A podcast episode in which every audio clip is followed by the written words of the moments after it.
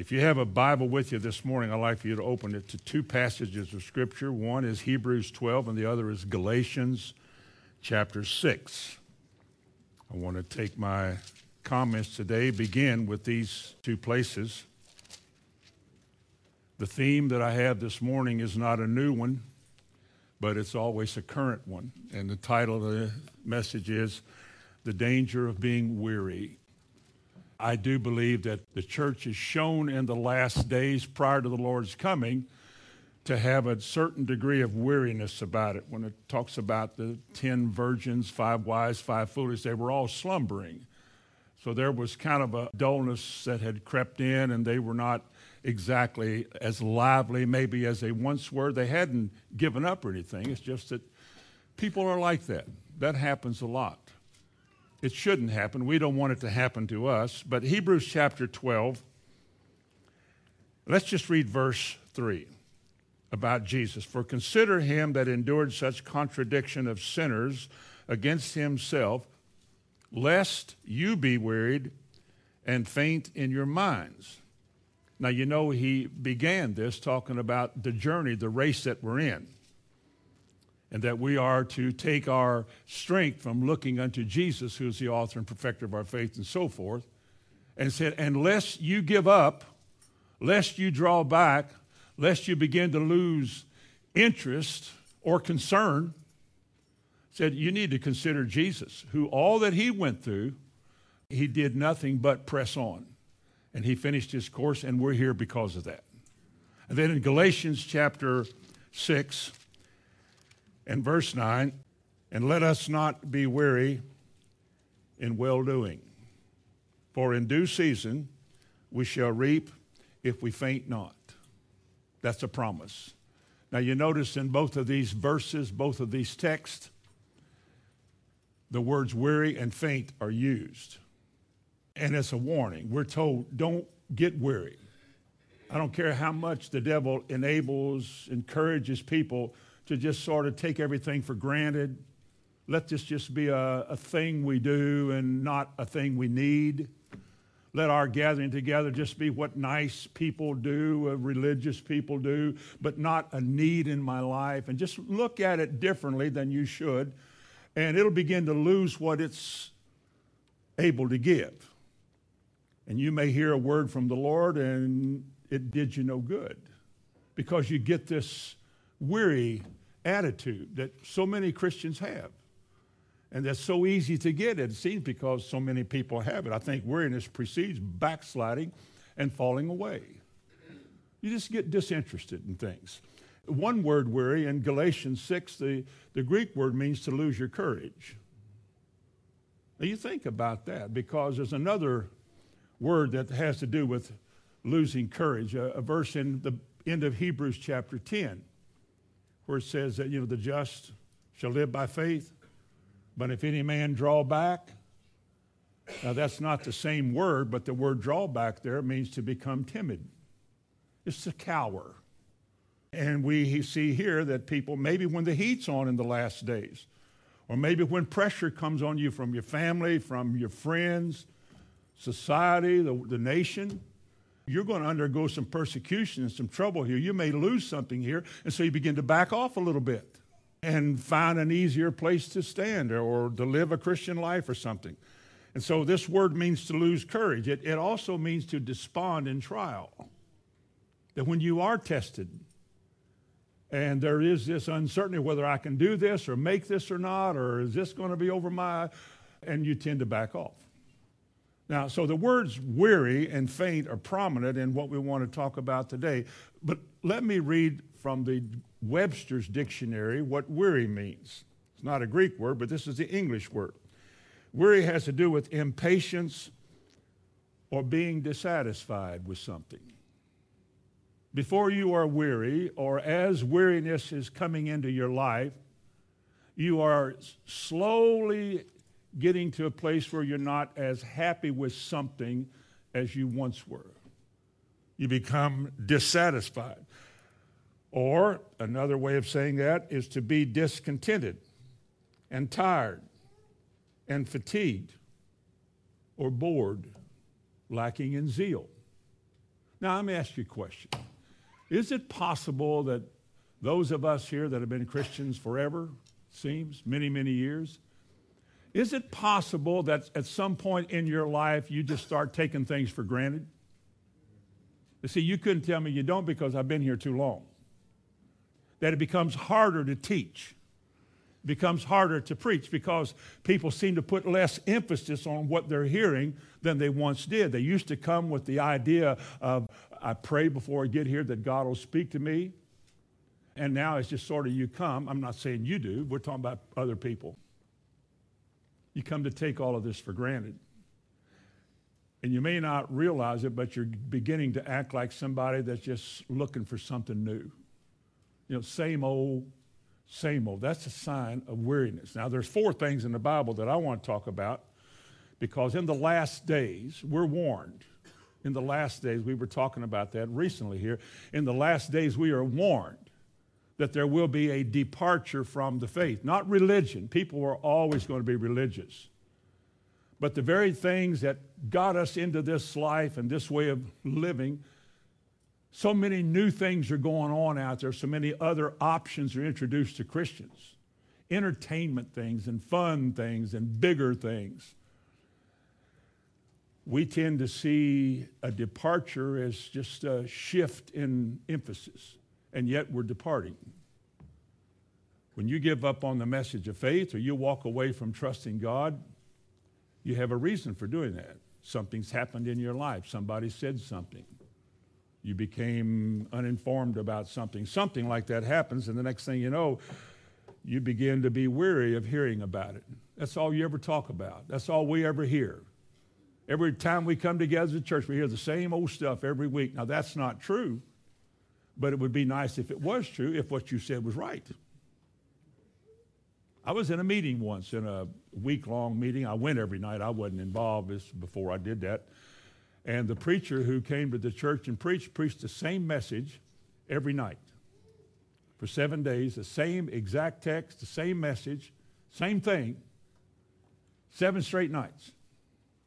But you know what? People didn't come to hear him preach, they come to see him do the gifts of the Spirit. We can get like that. We come to see who's there today or what we're going to do or what kind of a scenery we're going to look at today, and you're not paying attention to what you're hearing. And you become weary. Let me give you four things that I think reveal a weary life or a weary soul or the weariness beginning to set in. Number one is dullness. Hebrews chapter 5, you know this verse. In Hebrews chapter 5, you go back a few pages from Hebrews 10, the last few verses. Verse 11. Paul had a revelation apparently here of Melchizedek, the priesthood, things that that means. How in the story of Melchizedek there is a current message. And it was a revelation that apparently he was excited about if Paul wrote this book, and I imagine he did.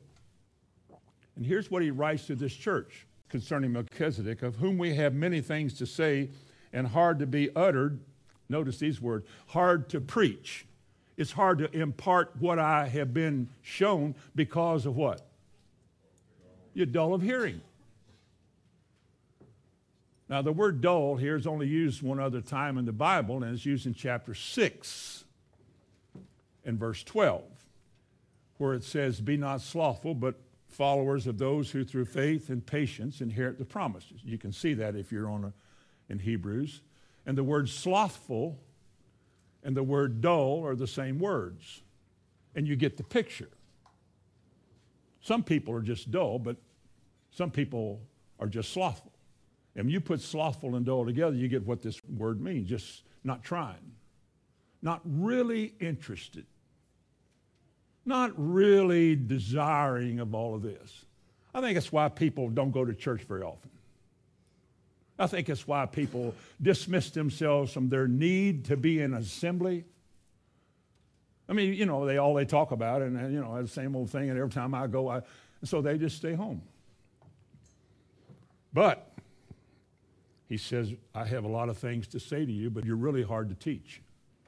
Again, I'm not talking to you. I'm talking about this text. Okay? He said, it is difficult to explain to you what the Lord showed me because you're not paying attention. Oh, you hear the sound of words. I'm, I'm not saying that. You can hear my mouth speaking words. I've done this for 40 years. I know what I'm talking about.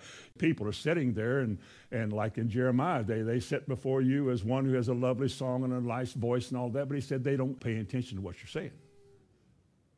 So that they're very religious. They're in a religious environment. Nobody would ever look at them and accuse them of not being right and hungry for the Word of God. But God says in their hearts, they're not even interested. They're here because they should be. They're here because it's their job, maybe. But they're really not interested. And to try to teach them, all you get is a blank look. The enthusiasm, the hunger is either waned or set aside, and the folks just become weary looking. Teaching this tired, weary people. But notice what he goes on to say in Hebrews 5. Verse 12, he said, For when the time you ought to be teachers, you have need again that one teach you which be the first principles of the oracles of God and are become. Do you see those words, and are become? All right, now think of this. You started here, but you have made a journey backwards. Let me say it again because I don't want to look at people not paying attention. He said, You have become like. You were not there, you, you weren't once, but in the process of time of continuing to assemble and hear things and think about things and be challenged, after a while, some people just seem to become like. Now, this is what he said. You have become such as have need of milk and not a strong meat.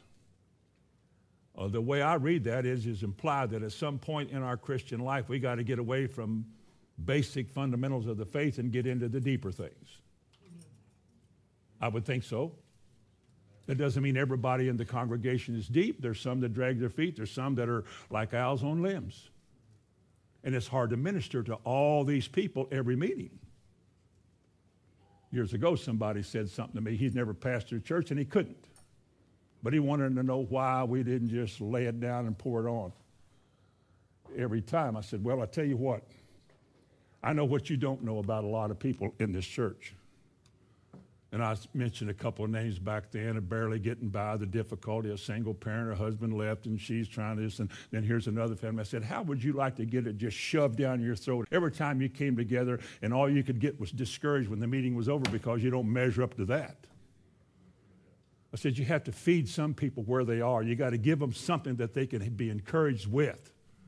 At the same time, you want to throw a piece of steak out there for the ones that have got some teeth. So this is not easy to do. It takes wisdom to minister to all kinds of people. And it's not easy. And it's harder when the ones that you really want to hear these things don't seem to have the kind of interest in it that you wanted them to have. Because when people are really interested and hungry for the word, they'll make you preach all night. They bring an anointing. And that anointing spurs an anointing.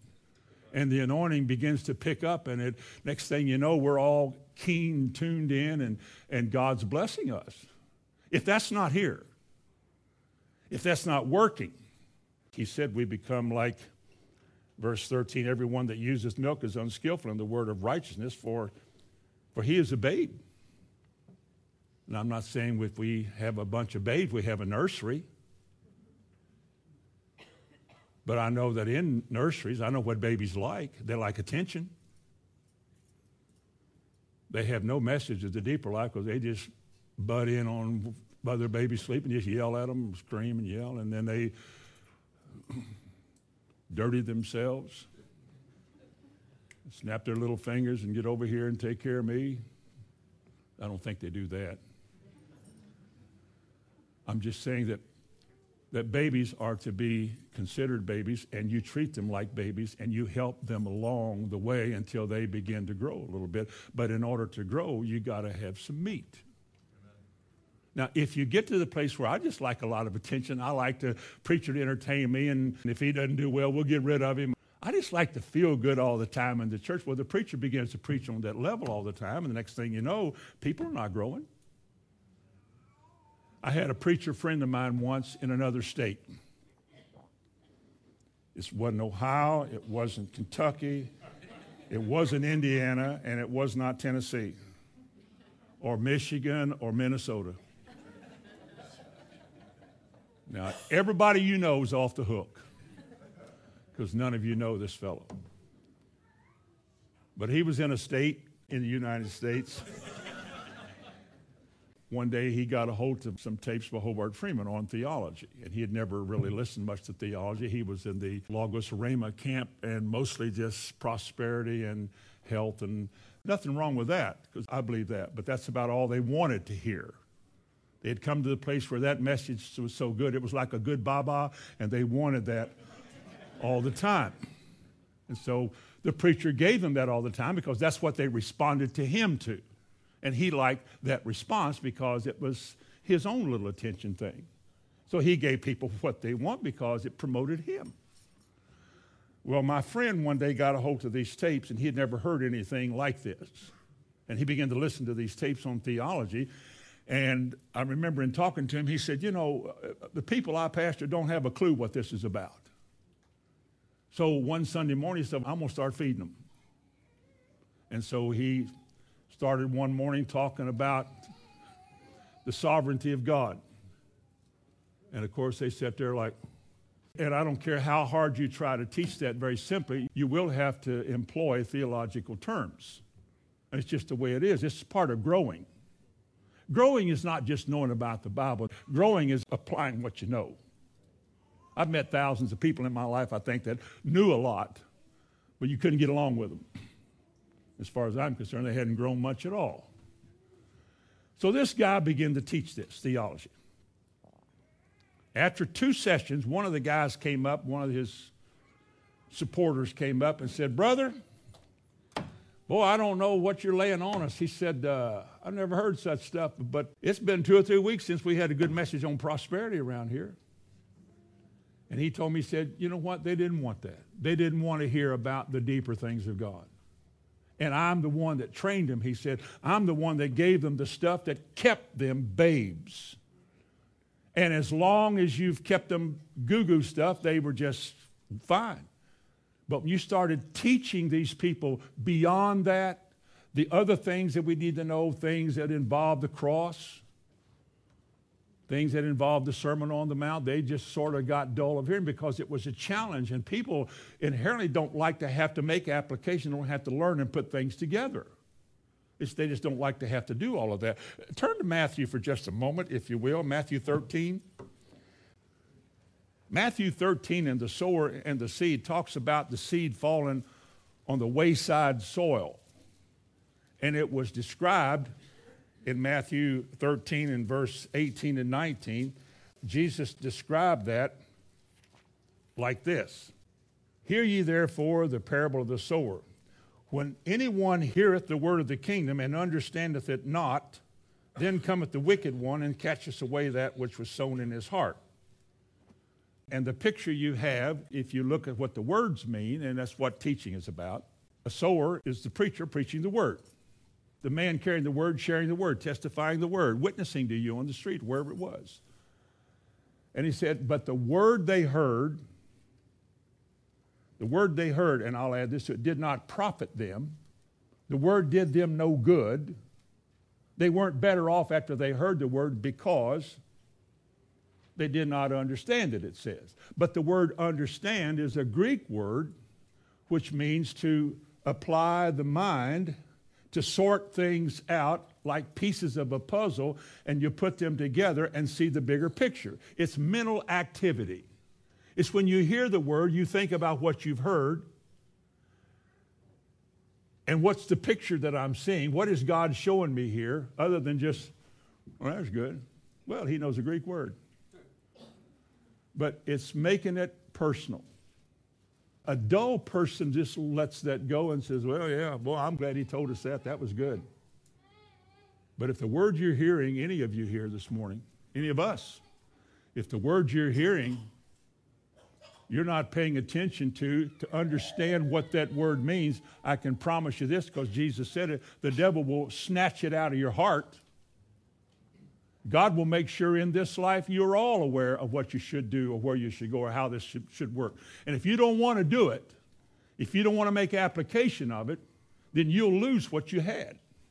Because he said so. He'll snatch the word out of their hearts. And when the word is gone out of your heart because you didn't want to hear it, you're showing God how hungry you are for his word. It's a good show, but it's not doing anything. I remember once when I was in Australia, back in 78, 1978. That was, what, two centuries ago? And my hair was brown. And I was introduced to speak in this one meeting. And it was kind of a big convention in Australia, the Full Gospel Businessmen. And so the guy introducing me was going through all of I guess he thought I was all of that, and I was listening to him introduce me and tell all these. Now, this man that's coming up, and he started talking, and I thought, You're not talking about me. Man, I said, Look, my wings are gone. I'm not, I'm not some kind of a, I'm a human being like anybody else. But oh, this guy was, and he can, and you ought to hear this, and when he, and you'll be able to. And so after this, they all clapped, and I came up front and I thought, wow, I don't know who that guy was, but I'd like to be like that. so they went back in the back and sat the, the directors of the big convention, all they were sitting back there. Well, I got started, made a little bit of an introduction, and started speaking. And I noticed, I looked back there, they had all filed out and gone to the coffee shop. I thought, I thought I was sensational. Man, I'm as common as dirt. But it illustrates this. While you may act like you're enthusiastic about things, and while you can talk with some friend or neighbor about God, whether or not you're willing to live like that and act like that all the time, between you and how you relate to God. Because you see, you can become one of those people that just takes things for granted. You become dull of hearing. You become, well, you know, I'm just a churchgoer. You become a Methodist or a Baptist or a charismatic or some member of some church somewhere. And you have really and truly lost that keen, needful interest in the Word of God. And there's nothing more precious that God has given to this Christian world, the world where Christians are. There's nothing more important for us than the Word of God. Now, when we don't discern that, then we take that for granted. And one day on this earth, it'll be gone, and people will be awakened out of their sleep. And they will realize that there's a famine in the land. And the famine will be the hearing of the word, because if you don't want to hear it now, you won't hear it then.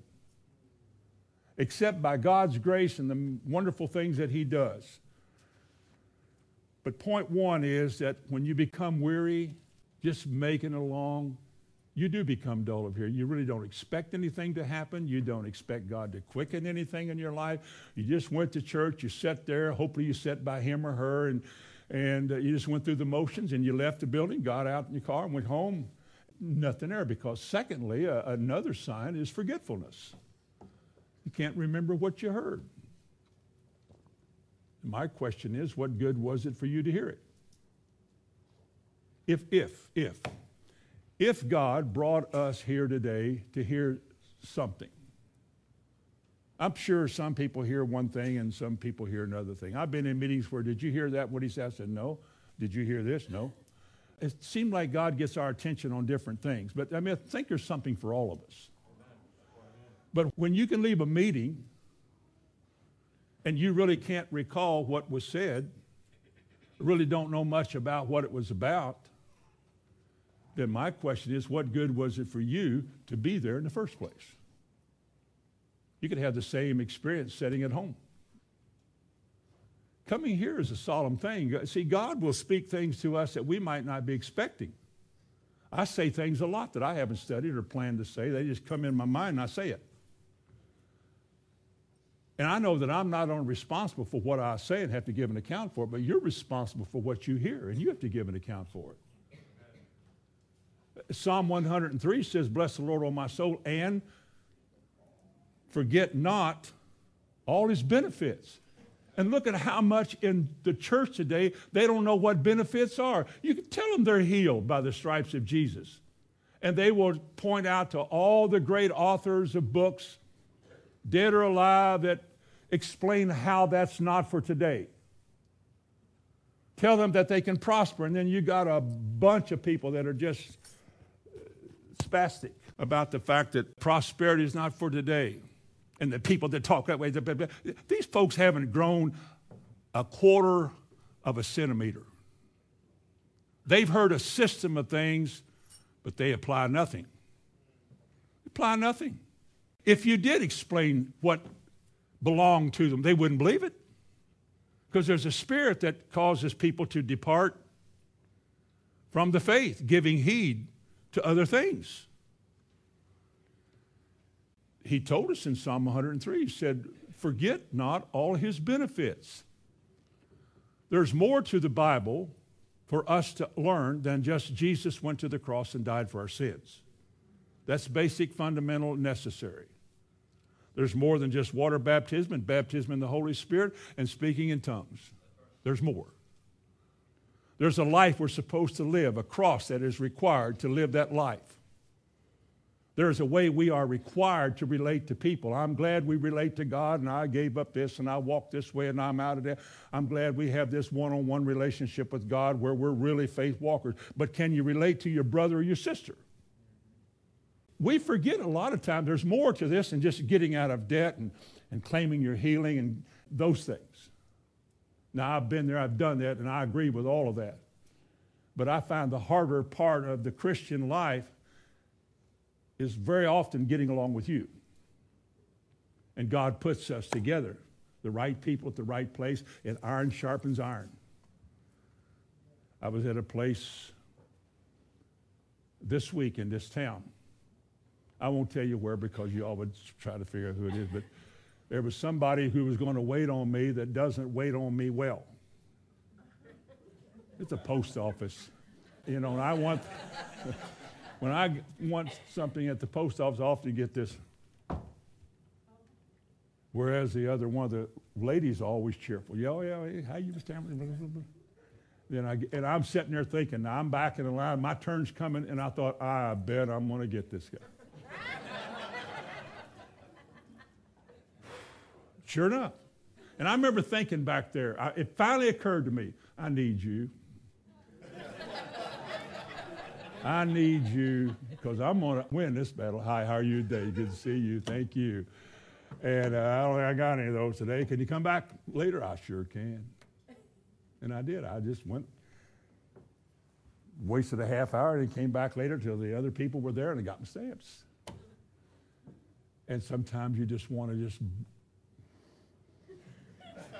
But see, now, I haven't been taught to act like that. I grew up acting like that. I haven't been taught to act like that. How have I been taught? Mercy, love, kindness, gentleness, meekness. How about humility? Esteeming others is better than yourself. Have you been taught that? Yeah, but that's not for today. Well, I believe it is. See, we have a tendency, some of us do, an intense walk with the Lord. You have a tendency to forget the things that you think are weakening you or something, just being gentle and meek and kind. Let me tell all of you something. There's nothing wrong with being nice. There's nothing wrong with being kind. There's nothing wrong with being friendly. There's nothing wrong with gentleness. There's nothing wrong with it if you're gentle and kind like Christ. He said, Take his yoke upon you and learn of him.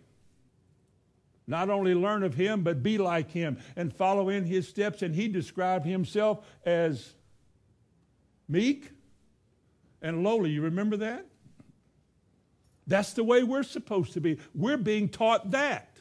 All these other high powered things, go, do, be, that goes with it. And we tend to forget that. At least it, act, it looks like some people don't remember some of the things that they were taught or some of the things that in years gone by that the Lord has shown them. James 1 says, A man who looks in a mirror and sees himself, and then he goes away, and after he goes away, he can't remember what he looks like, is typical of a person who hears the word But it didn't mean anything to him. they didn't pay attention to it. I think I've shared this before, but when I was in college, Morehead, back a few years ago, I remember some of the classes that I took were as boring as watching paint dry. You had to take the class, it was required. And I had to take the class and I'd sit there and wore out, weary teachers were just talking weary and wore out, and I'm sitting there getting wearied and worn out. Now, I can tell you today, as I look back on those years, I do not believe I learned anything. I heard a lot. I know my ears heard a lot. They didn't access much of it. I heard a lot, but very little, if any of that, followed me in my life.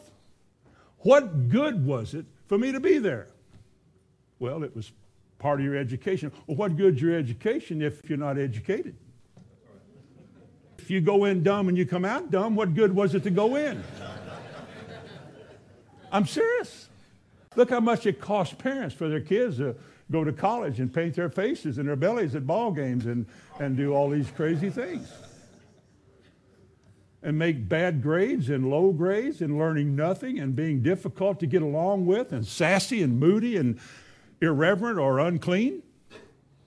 Now, when Christians act like that, they've learned nothing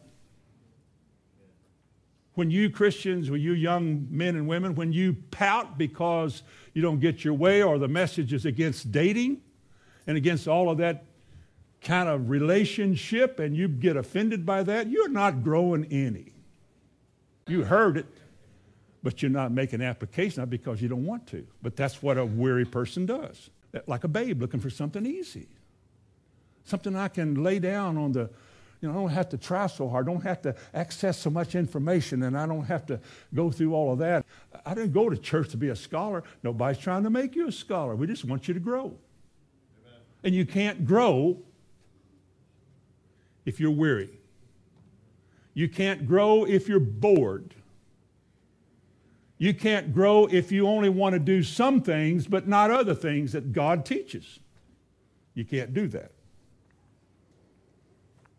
Turn to the book of Psalms. Let me show you how important remembrance is. Remembrance.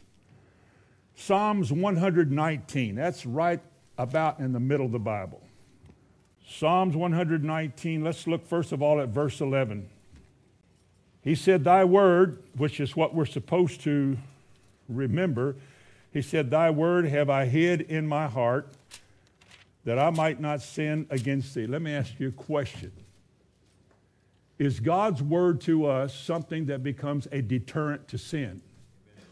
That when that word is living, active in us, it will prompt us to do what it says so that we don't do what it does not say. In other words, if it says, children, obey your parents, if you listen to that, and you put that together and you could see the picture that God wants you in growing up to learn how to submit yourself to authority, and your parents are your first authorities, and you submit yourself to them, you cannot be a leader until you have been led. If you cannot obey your parents, you think you want to be a preacher, you're not qualified.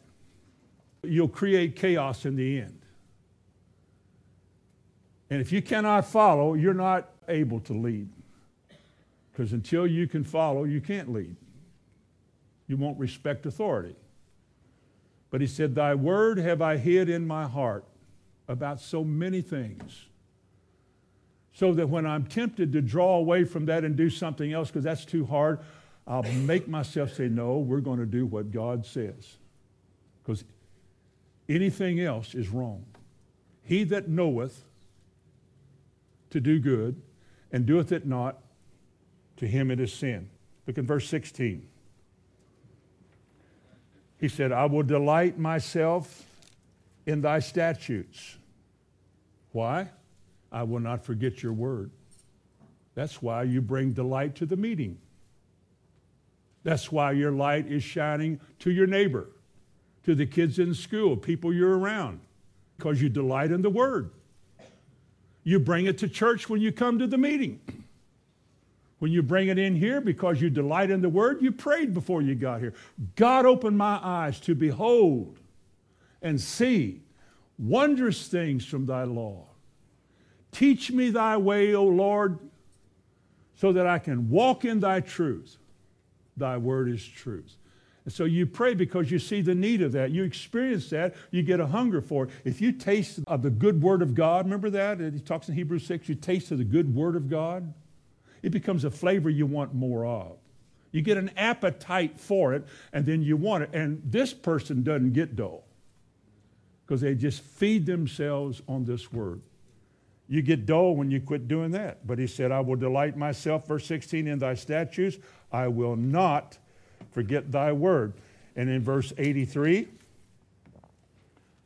for I am become like a bottle in the smoke.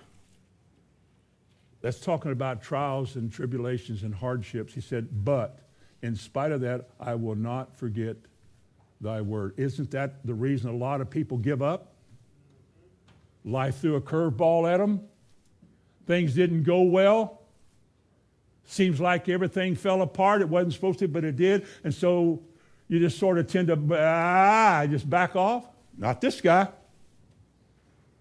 Not this guy. He said, I am become like a bottle in the smoke. Yet do I not forget thy statutes. That's still what I'm going to hang on to. Look at verse 93. He said, I will never forget thy precepts, for with them thou hast given life to me, quickened me. What if I said this morning, how many of you are spiritually lively? Now, don't hold your hand up because somebody might not think so, but do you realize that we are supposed to be testimonies in this world? Yeah. Like a candle burning, no bushel. Of, I mean, we're supposed to be something that God has done that people cannot but recognize. We're not trying to make them recognize it. God calls their attention to our lifestyle. We're not trying to be aggressive and tough, just meek and humble and let God do all the praise getting. Let Him have the glory for this. All we're doing is living a life as He shows us to live.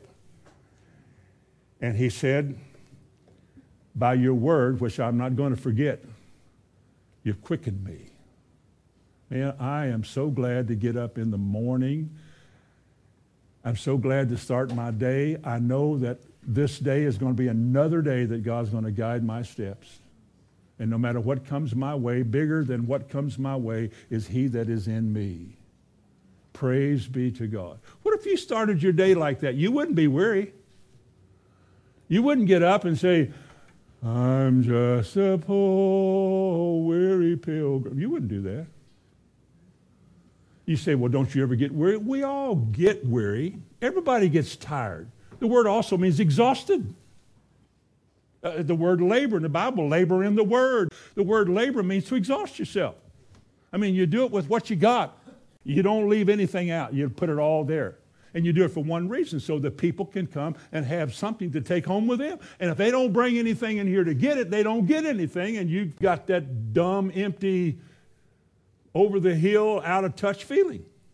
You do. Some of my hardest days are when I'm alone after the meetings are over, wherever I am, finally at home. You sit down and then that thing comes down. It's just a gloom. It's a, it lasts sometimes a little while. Sometimes it lasts through the night, maybe in the morning. That feeling of whatever it is. It keeps you humble, I'll say that. You put your heart and soul in something and people just sort of casually give attention to it. Nothing happens and you can feel it, you can tell it. Folks, every time we meet, wherever you folks go to church, wherever you're from, every time you meet, you should assemble that meeting with a heart that says, Dear God, give me a heart to hear.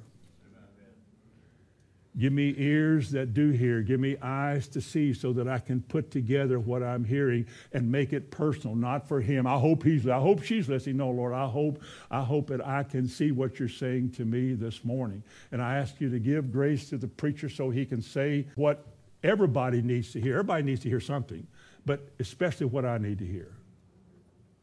Do you think you could get something out of every meeting? Of course you would. You wouldn't drag yourself out of here negative. Always talk about what you're not and what you can't and blah, blah, blah, or listen to all those negative radio political broadcasts. All that does is make you negative. But forgetfulness is a terrible thing because it means you're not paying attention. God told his people in, in the book of Deuteronomy, chapter 8.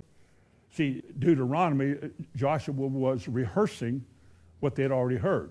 Just rehearsing now before you go into the land, let's go over all this again. He rehearsed the law. And he told them in chapter 8, he said, Now don't forget. If you say, Well, how can we remember all of that? You got a life. How many hours are there in a day? Well, I'll tell you in case you 24. How many days you got left in your life? I don't know. So you should redeem the time, make the best use of time. But some part of every day should belong to God, shouldn't it? Shouldn't some part of every day be something that God gets to talk to you, or you talk to Him, or you study, or you read something? And when you read something, don't just read it and leave, but read it and think about what you read.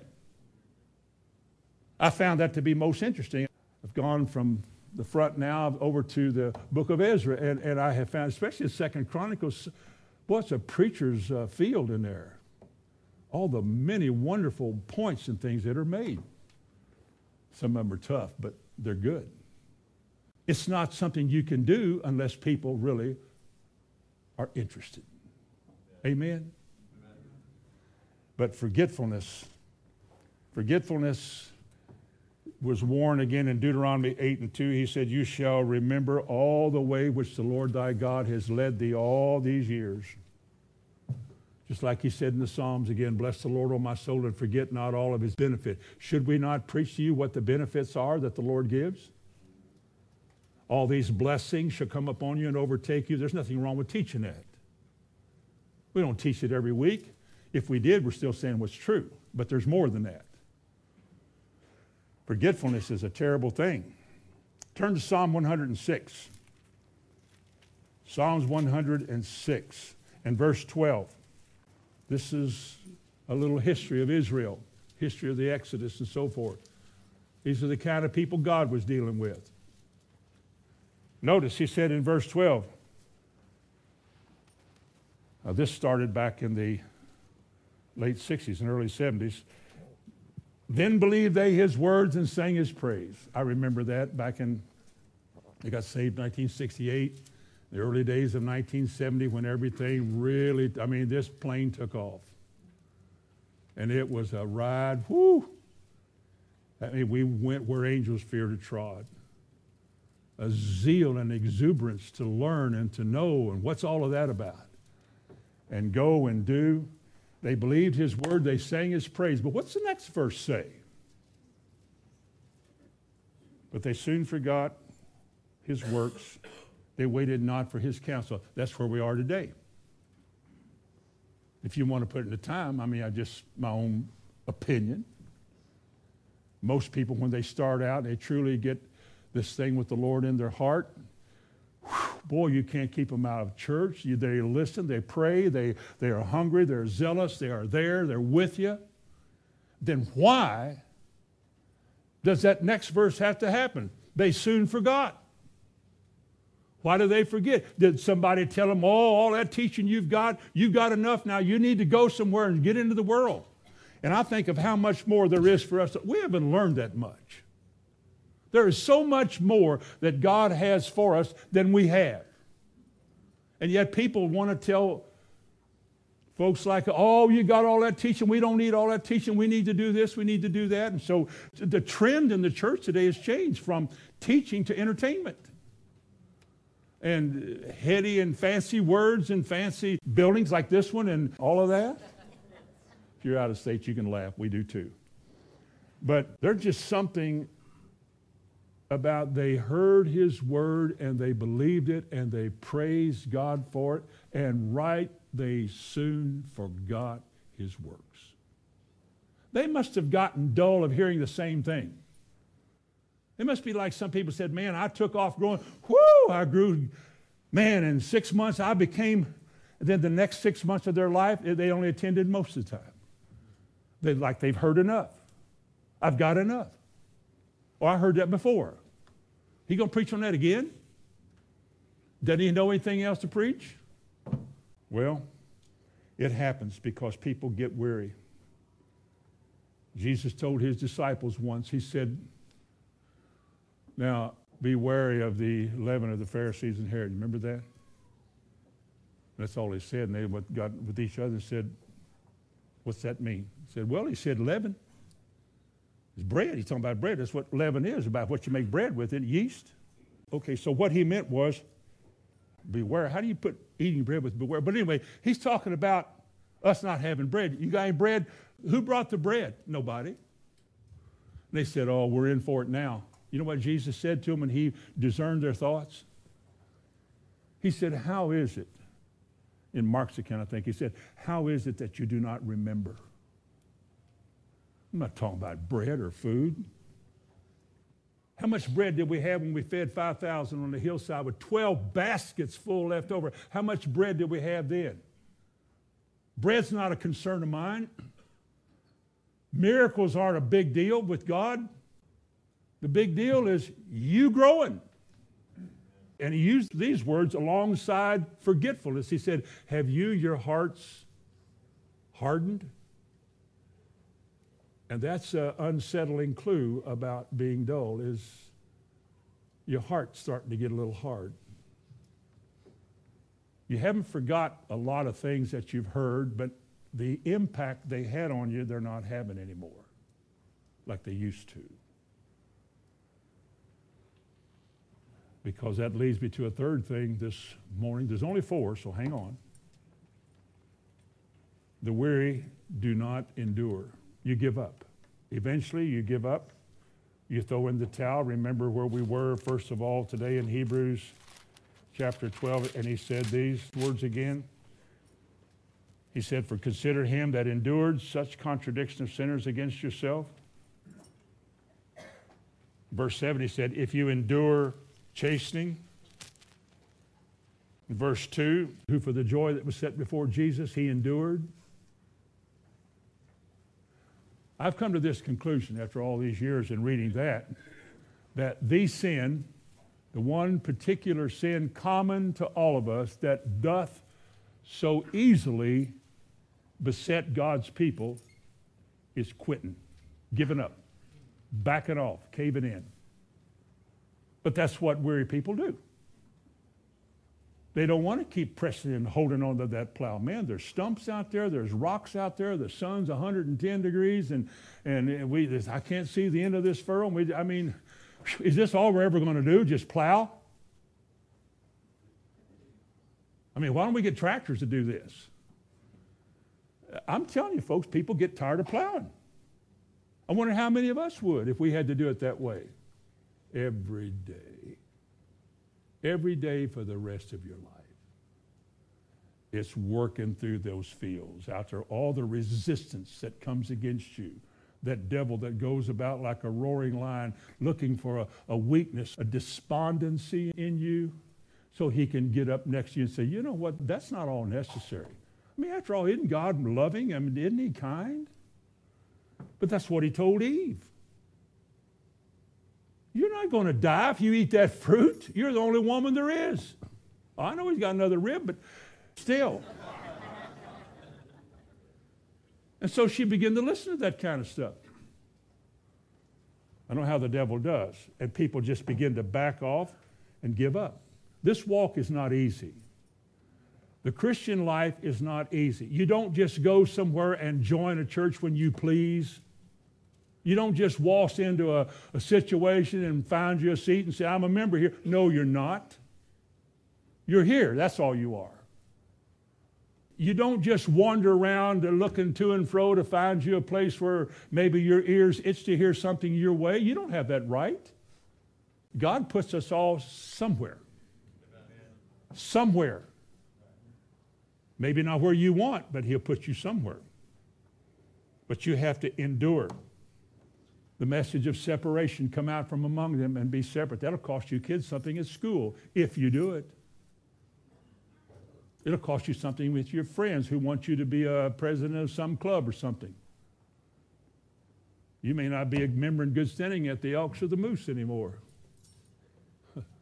Is there a Moose Club? Okay. No harm. I'm just saying that Christians don't belong to those kind of things. We're not members of organizations, especially with secret things. Oh, and I remember the time I taught that. Oh, boy.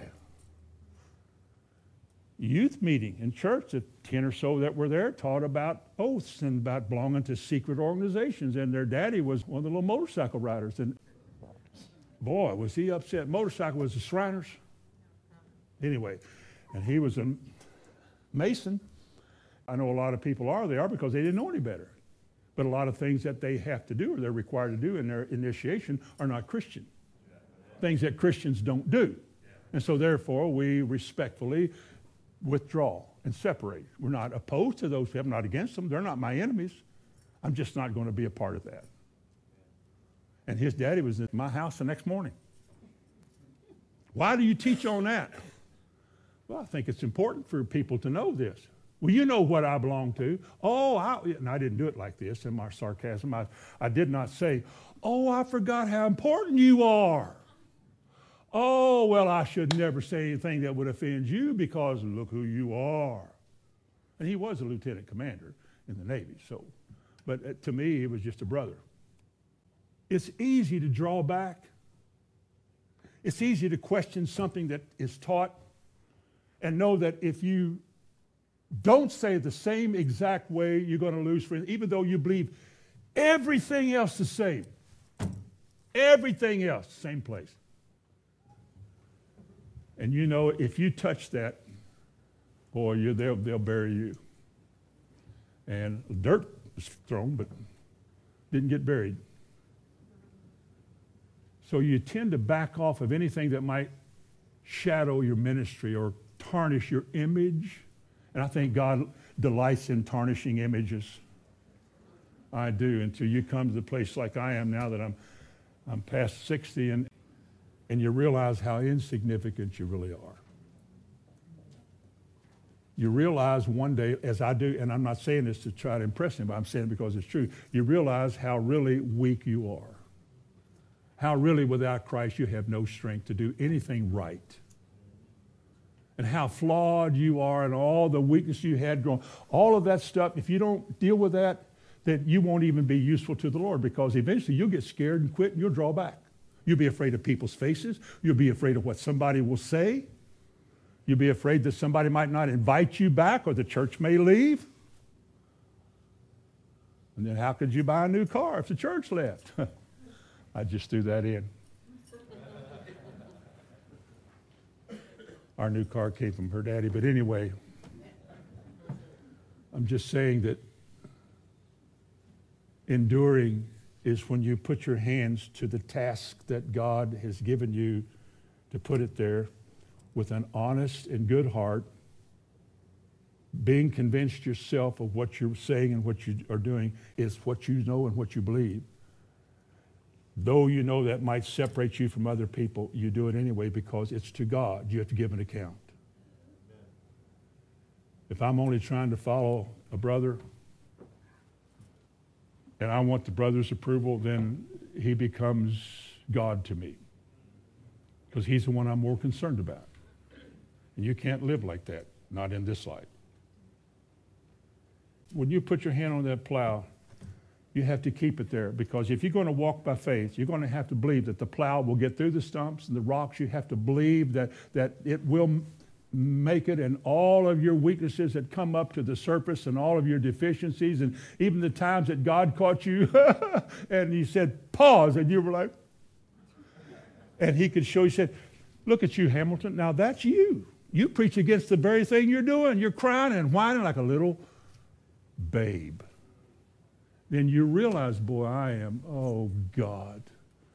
So God begins to remold us. He begins to show us just what exactly we're like. Then you quit preaching down at people. You preach what needs to be said, but everybody is better than you are. You're a servant to all, master of none. And that's the way God uses us. That's why you endure to the end, because it's only God I have to be concerned about. God Himself will take care of me, and God Himself will deal with me, and God Himself will make things work.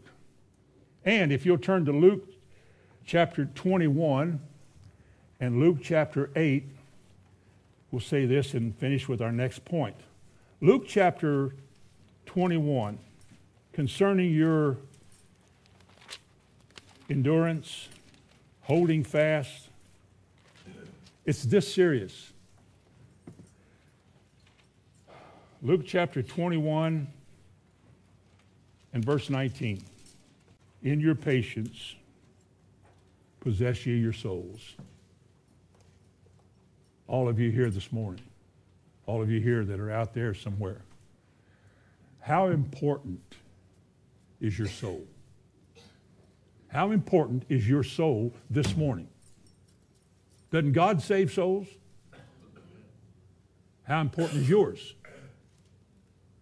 How important is it to you to maintain it, to make sure of it, to offer it to God? It's what God saves, it's what God transforms.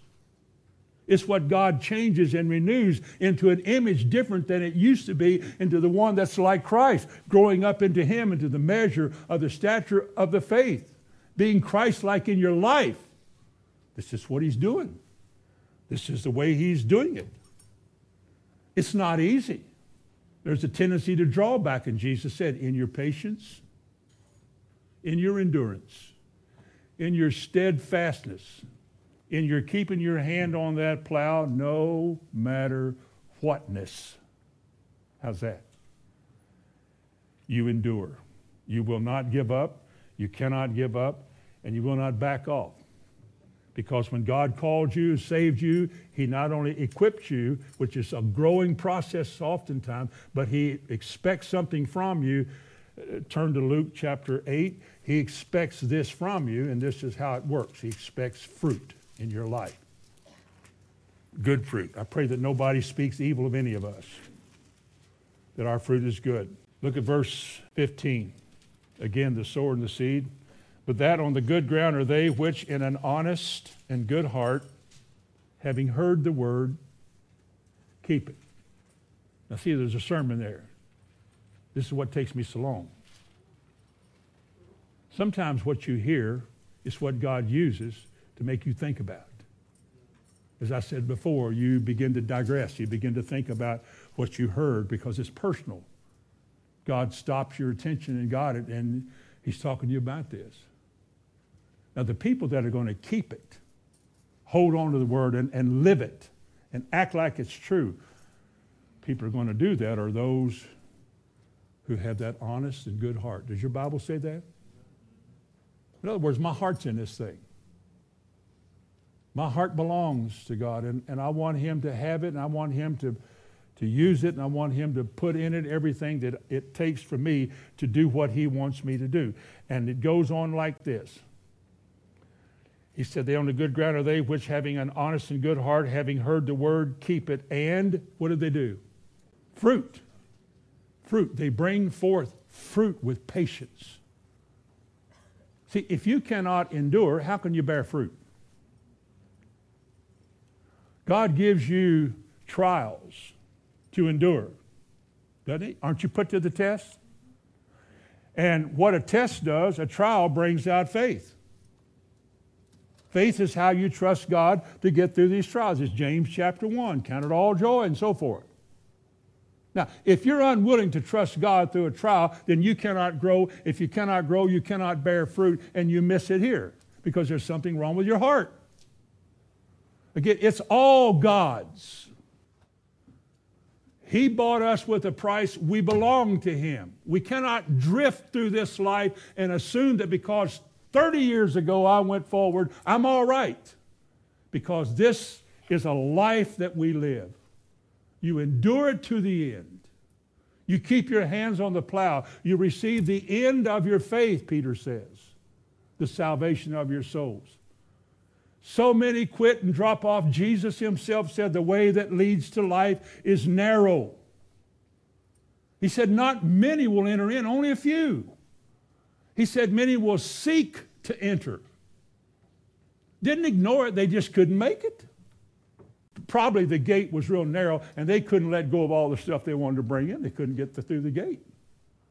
And somebody whispered in the back, one of those seducing spirits, in some religious whatever, said, You're good enough. You don't have to do all of that. You don't have to read and study. That's not necessary. That's what they told my daddy. My daddy was a Catholic, never read his Bible, never saw in my lifetime, I never saw my daddy look at his Bible, never once. Because it was never a big deal. And that man was deceived his whole life. The doctrines of men and the doctrines of demons twisted and distorted things, reduced him from what was spirit to what was flesh. And he gave up his need for the word because he went through all of his motions, did all the mantras of Hail Mary and all of that, and thought that would get him into heaven. And he missed it. Fourthly, a reason that people are weary is because they lack real enjoyment of worship. Because when you're lively, remember I said that earlier? When you're lively, now I know we're all different.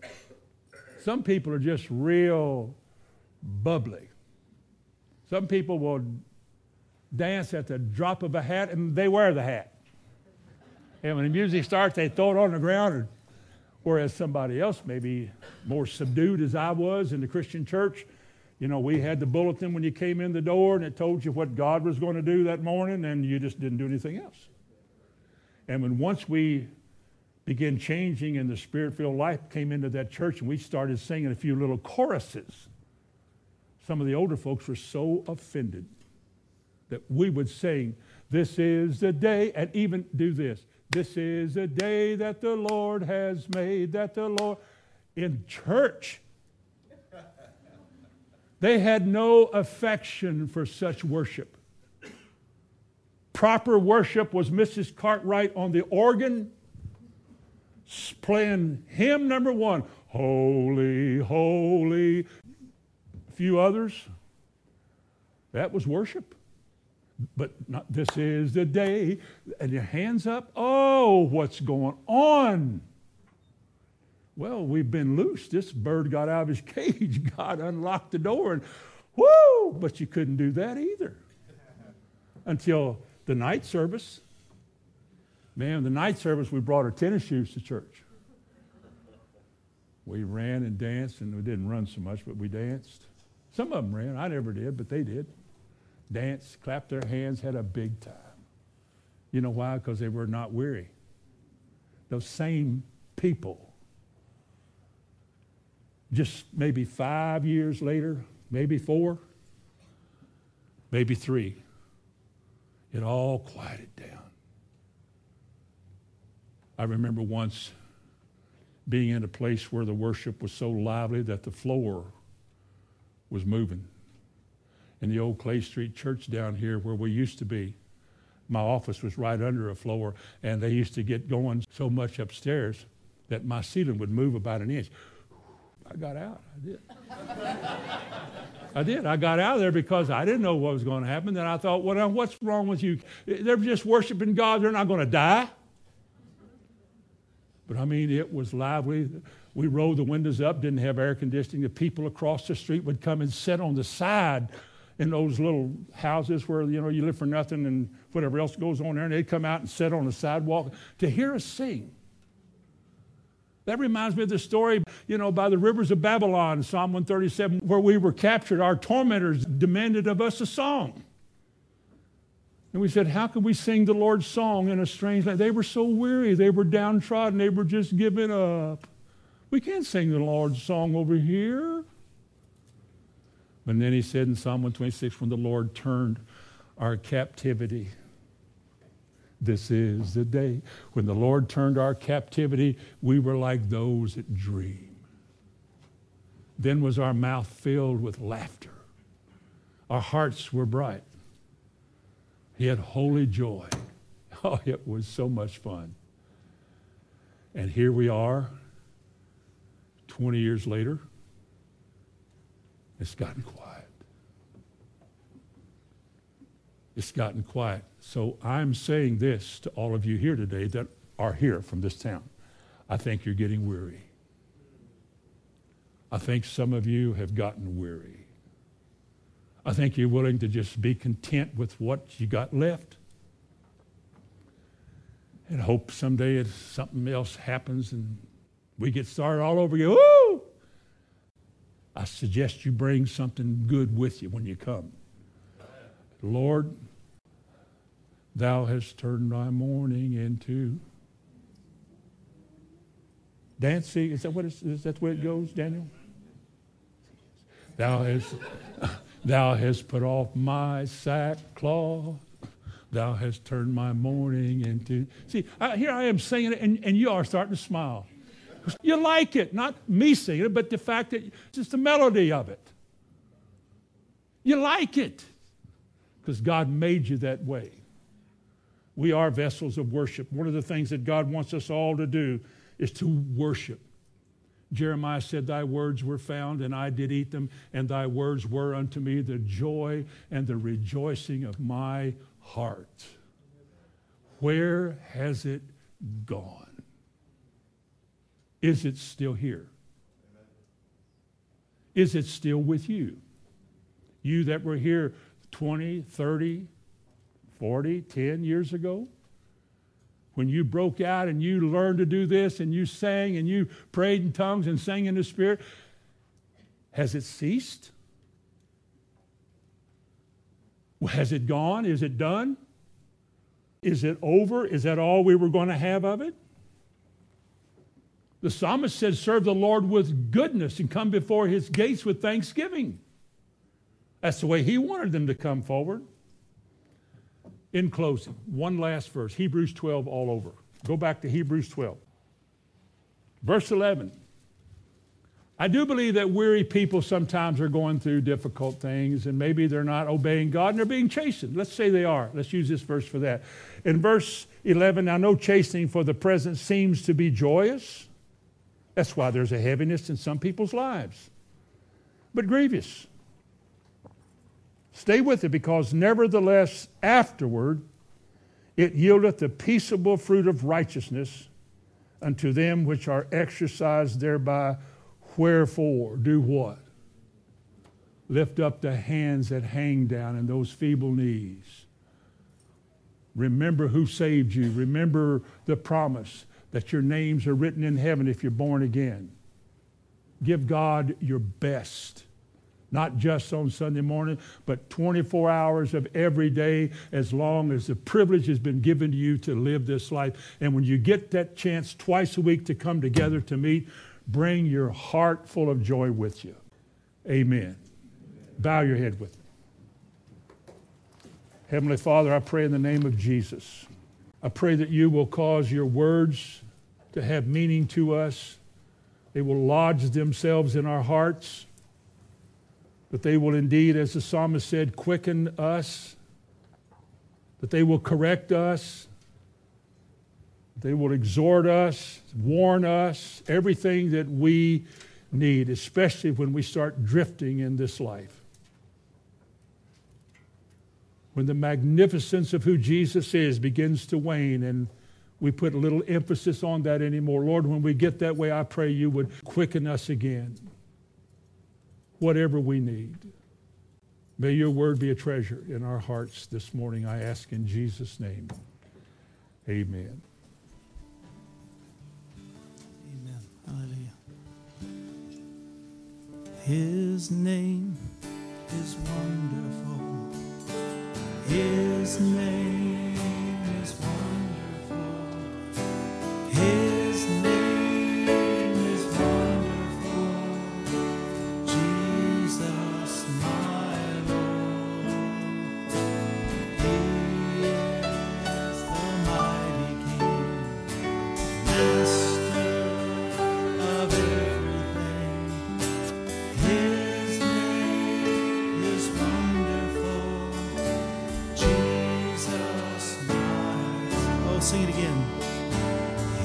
His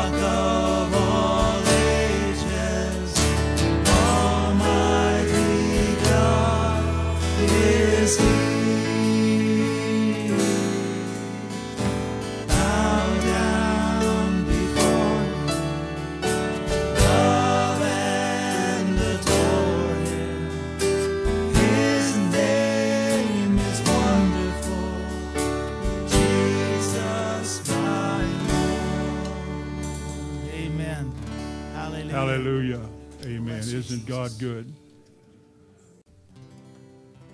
I mean, you all know the words, it's beginning to rain. Think latter rain. Amen.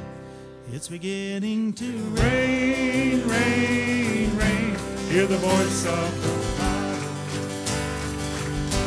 He's saying, Whosoever, come and drink."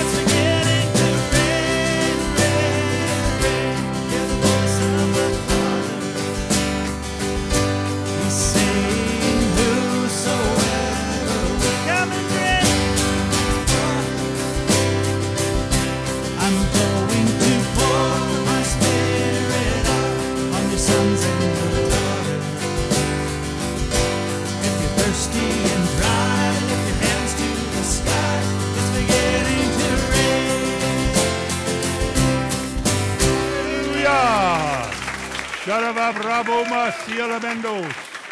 Hallelujah. Hallelujah. Thank you, Jesus.